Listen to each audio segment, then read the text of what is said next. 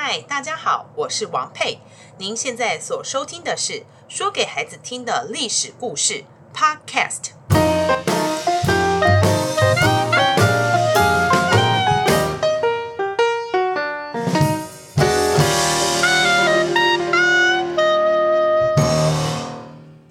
嗨，大家好，我是王佩。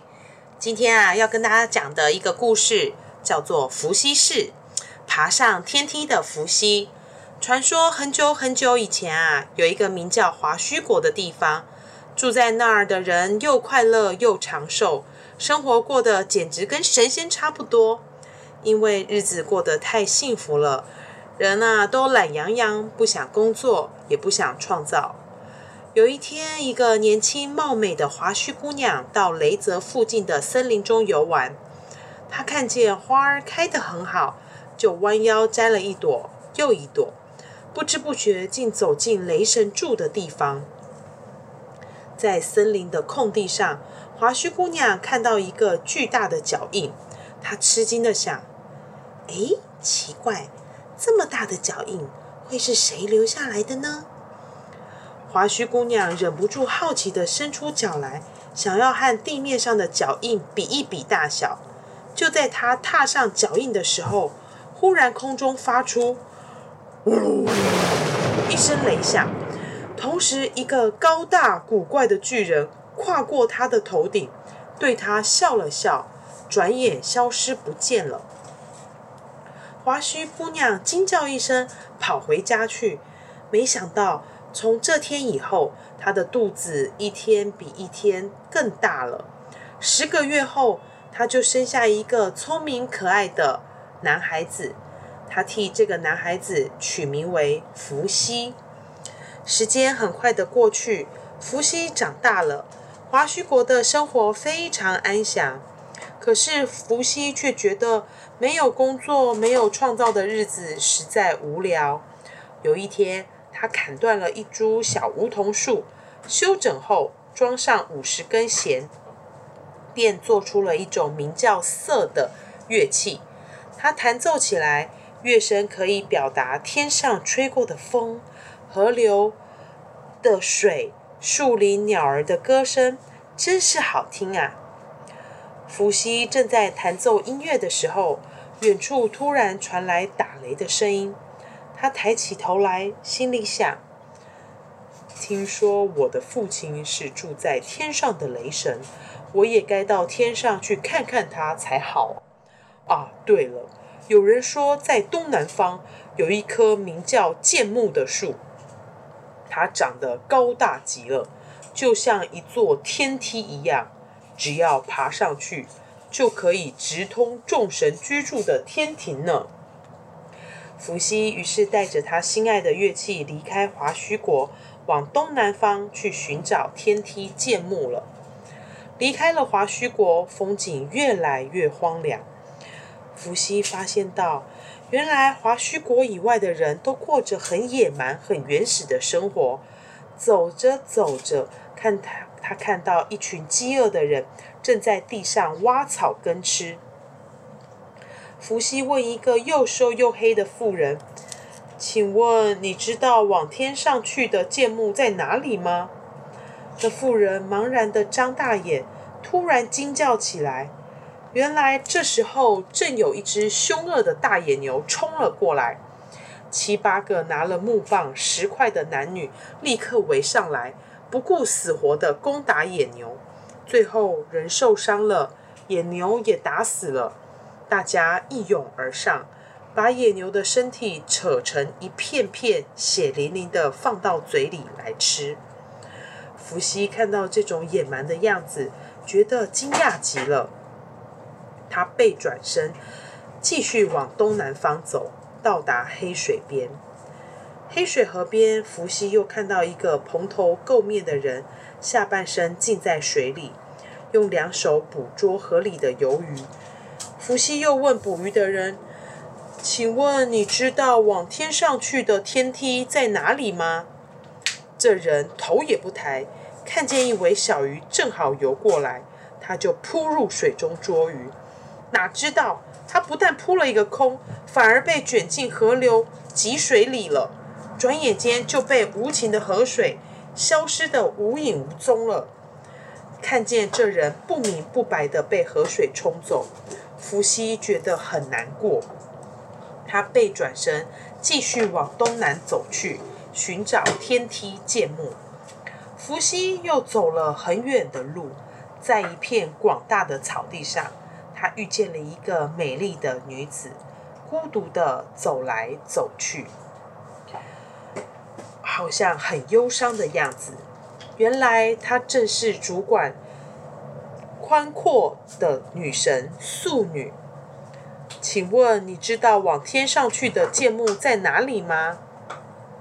素女问他：“你为什么不好好留在地上，偏要去寻找天梯剑木呢？”遇到肯开口说话的素女，伏羲高兴极了。为什么？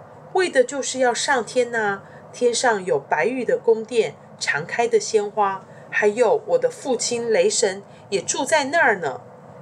好吧，我告诉你剑木在哪里。停了一会，又对他说：“可是你要知道，当你爬上天梯时，绝对不可以回头望哦。”伏羲顺着素女手指的方向，在都广野的中央。他果然看见一棵巨大无比的大树，像一道笔直烟柱似的直伸向天空。这不正是天梯剑木吗？伏羲解下背上的乐器，送给素女，很高兴地说：“谢谢你的指点，这具瑟是我亲手做的乐器，送给你，表示我的谢意。当我爬剑木时，或许你可以为我奏一首优美的送别曲。”因为我爬上天就不会再回来了。伏羲开始沿着天梯剑木往上爬。这是一棵古怪的树，树冠滑溜溜的，很难抓住。伏羲一点也不敢大意，慢慢往上攀登。爬着爬着，他听到叮叮咚咚几声吊弦的声音，是素女开始为伏羲演奏送别的曲子了。伏羲一分神，往下滑了一大截。他心想：“哦，这可不成，我得专心的爬。”就在伏羲专心爬树的时候，素女所奏的音乐一阵阵传到他耳朵里。那音乐的声音好悲哀，像是在诉说人间的悲苦。听到这音乐，伏羲禁不住想到路上遇见的那些饥饿又野蛮的人。他们捉野牛，被野牛所伤；空手捕鱼，又被急流给冲走，多么可怜啊！伏羲这么一想，又从树上滑落了一大截。哦，这可不成！我不能尽想人间愁苦的事，我得多想想天上的美景才对。伏羲定一定神，继续往上爬。天庭近了，他仰着头。剑木的枝桠互相盘曲，像一把巨大的伞，伞上一片青光笼罩。啊，青光里隐隐约约的，不正是用玉石盖成的天庭宫殿吗？伏羲想到自己马上就要抵达天上，高兴极了。当伏羲的手攀上剑木的最高之时，素女所演奏的音乐突然发生。穿破云霄而来，那声音又绝望又悲哀。伏羲听了，心头一震，忘记素女的警告，更忍不住朝下望了一眼。啊，这一望可糟了！他只觉得天旋地转，手脚抱不住光滑的树皮，头下脚上的直摔了下去。幸亏他摔进了厚厚的草丛里，才算没有跌得粉身碎骨。从天上摔回人间的伏羲，越想越生气。素女为什么要奏这么悲哀的音乐，故意让我分神呢？我一定要找她问个明白。素女，素女！